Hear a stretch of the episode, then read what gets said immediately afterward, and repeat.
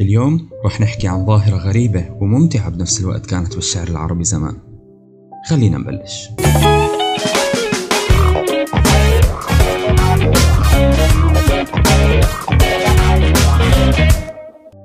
يا صباح الخير وأهلا وسهلا ومرحبا فيكم. معي أنا أحمد رشدان بالحلقة الأولى من البودكاست العربي جدا.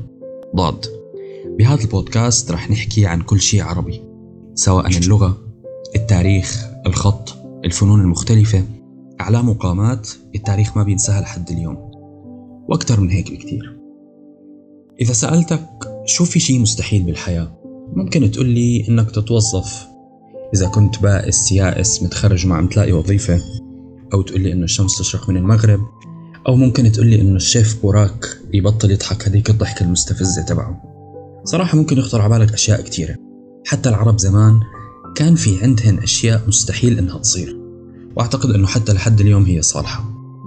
المستحيلات كانت عند العرب ثلاثة الغول العنقاء والخل الوفي.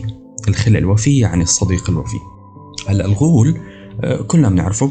عمليا هو مخلوق ضخم مشوه مرعب آه، بيطلع للأطفال بالليل. والعنقاء هي هذاك الطائر العجيب الأزرق اللي كان موجود بالبوكيمون.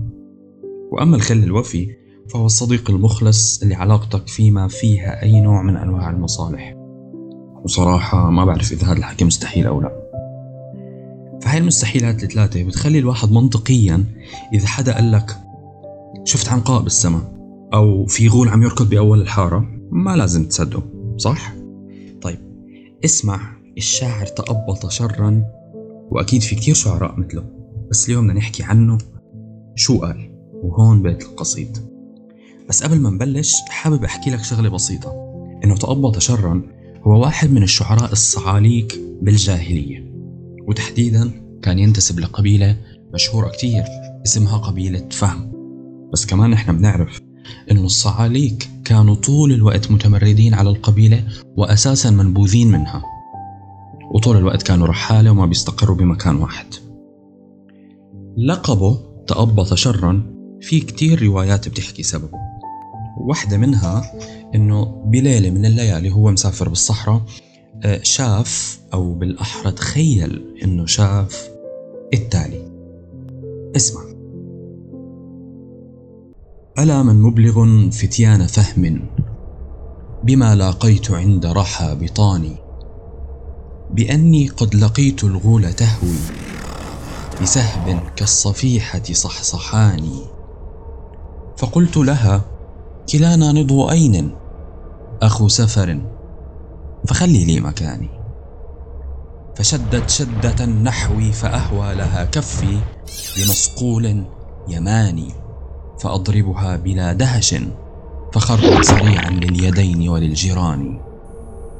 فقالت عد فقلت لها رويدا مكانك إنني ثبت الجنان. فلم أنفك متكئا عليها لأنظر مصبحا ماذا أتاني. إذا عينان في رأس قبيح كرأس الهر مشقوق اللسان وساق مخدج وشواة كلب وثوب من عباء أو شنان. صاحبنا طأبة شرا عم يحكي عن غول شافها وهي عم تركض بمكان منبسط. فسيح واسع. ما في لا شجر ولا حجر. لما شافها قربت منه. قام حكى لها ترى نحن الاثنين تعبانين من السفر. ونهد حيلنا من طول المسافات وعناء الرحلة. لذلك الله يرضى عنك. أعطيني مكان أرتاح فيه وأنت ترتاحي فيه. ولا تزعجيني. سمعت كلامه من هون وهجمت عليه. قام هو بسرعة جرد سيفه من غمده وضربها فيه. سيفه هذا كان سيف يماني يعني من أصلب وأجود أنواع السيوف. وما اكتفى بضربة واحدة لا يا حبيبي هي علقت مع تقبط شرا مش مع أي حدا عادي. ونزل فيها ضرب يمين يسار يمين يسار وهاتك يا ضرب. لحد ما قتلها. لحظة لحظة. قتلها؟ إيه قتلها؟ ليش مستغرب؟ ما هو مقتنع إنه شاف غول؟ بدك إياه ما يقتنع إنه قتلها؟ طبعا هاي المعركة ضروس آه، كانت بينه وبين الغول أو تخيل إنه بينه وبين الغول كانت الدنيا ليل عتمة ظلام ما شايف. فبعد ما انتصر هذا الانتصار الساحق وقضى عليها حب إنه يبقى ليشوف شكل هذا المخلوق المرعب اللي انتصر عليه. قصدي انتصر عليه بأحلامه. فاتكى عليها لحد تاني يوم ما طلع الصبح وشعشع نور الشمس وشاف مخلوق غريب عجيب. راسها بشع قبيح مثل راس الهر.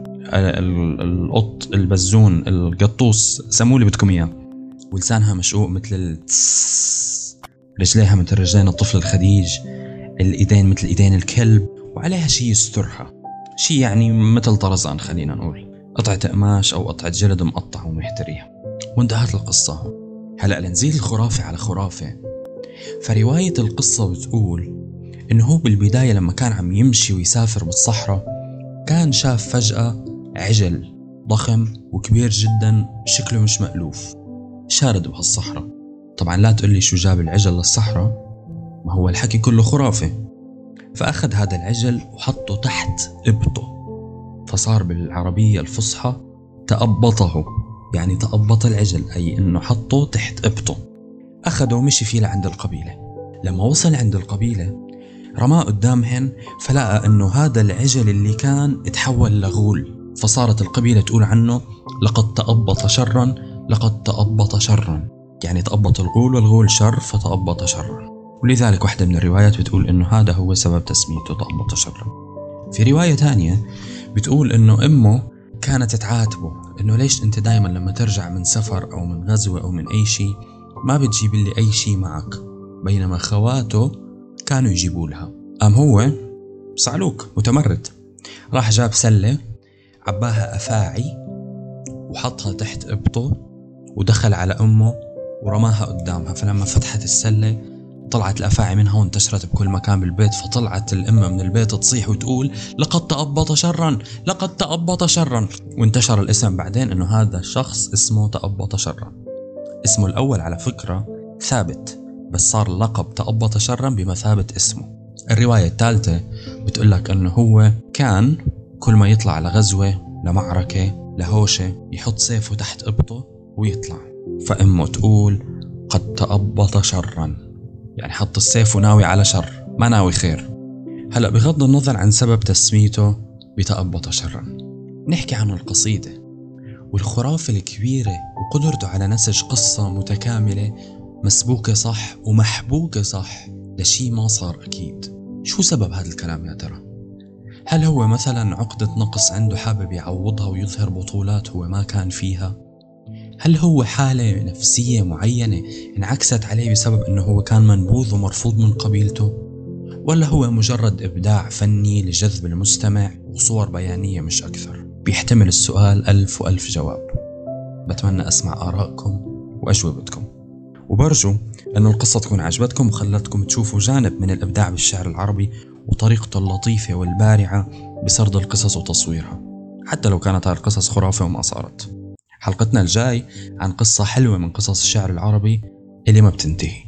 ولا تنسى دائما أنك عربي الهوى. عربي كالضاد. استنونا.